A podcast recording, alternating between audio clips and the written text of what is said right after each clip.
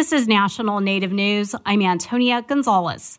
In Guatemala, the legal struggle to get an indigenous presidential candidate on the ballot continues. Supporters of Maya candidate Thelma Cabrera have again taken to blocking highways and crossroads throughout the country as a way to get their voices heard, while the business community opposes the blockades and electoral authorities say the candidates did not file the correct paperwork. Maria Martin reports. Members of the Guatemalan peasant organization called Codeca blocked roadways across Guatemala to demand electoral authorities allow Maya Mam candidate Thelma Cabrera to run for president, along with her running mate lawyer Jordan Rodas. Analysts say this reform ticket poses a threat to the conservative status quo. Thus, the Electoral Tribunal and the courts controlled by the ruling party won't allow these candidates of the leftist movement for people's liberation to run.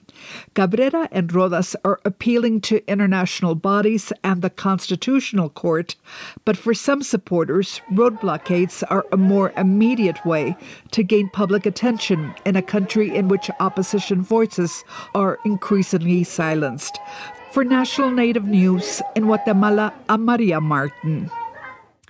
This week, for the first time since 2020, the annual State of Indian Nations address was delivered in person in the nation's capital. Matt Laslo reports from Washington that Native youth were featured in the address and ensuing meetings. While everyone's cheering the end of COVID 19 lockdowns, pandemic wounds and losses are still fresh to many of us, especially young people.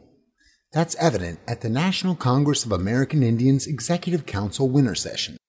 NCAI Youth Commission co president Caleb Dash, a citizen of the Salt River Pima Maricopa Indian community, reminded attendees of the heavy burden his generation bore.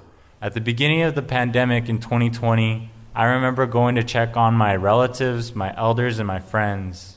The struggle that our people went through during that time was brutal. I myself lost several relatives during that time. My cousins began being more depressed and lonely than ever, but now we need to reconnect. The past is present, though. In her congressional response, Democratic Senator Elizabeth Warren praised Interior Department Secretary Deb Haaland for her federal Indian boarding school initiative. But Warren says it's time for Congress to approve a commission to explore the scope of the horrors. Even as Native children face new threats, the United States still has not reckoned with its shameful history of cultural genocide and assimilation practices through its Indian boarding school policies. The Youth Commission's other co president is Yanowi Logan of the Deer Clan of the Seneca Nation of Indians, who's studying environmental sustainability at Cornell. We ask that tribal leaders and supporters from around the country listen and embrace our stories, engage in action driven dialogue, and lend us the support and resources that we demand. The youth of Indian country are drafting a new narrative. For National Native News, I'm Matt Laslo in Washington. This week, the Cherokee Nation in Oklahoma announced its registration department enrolled its 450,000th tribal citizen. According to the Cherokee Nation, it now stands as the largest federally recognized tribe in the U.S processing a record number of applications during the COVID 19 pandemic. The Navajo Nation, located in the Four Corners region, reported nearly 400,000 enrolled citizens when the tribe was issuing hardship checks during the pandemic. The Navajo Nation did not respond to national Native news by deadline about its current enrollment numbers.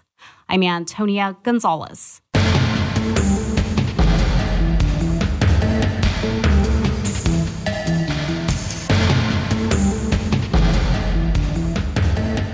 National Native News is produced by Koahnic Broadcast Corporation with funding by the Corporation for Public Broadcasting.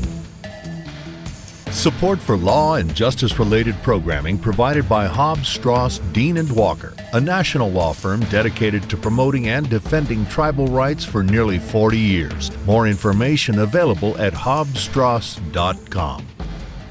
A historical master trauma class taught by Dr. Ruby Gibson and staff provides tuition free online training to tribal members who are therapists, counselors, social workers, and traditional healers. Enrollment deadline is March 24th, 2023 at freedomlodge.org, who support this show.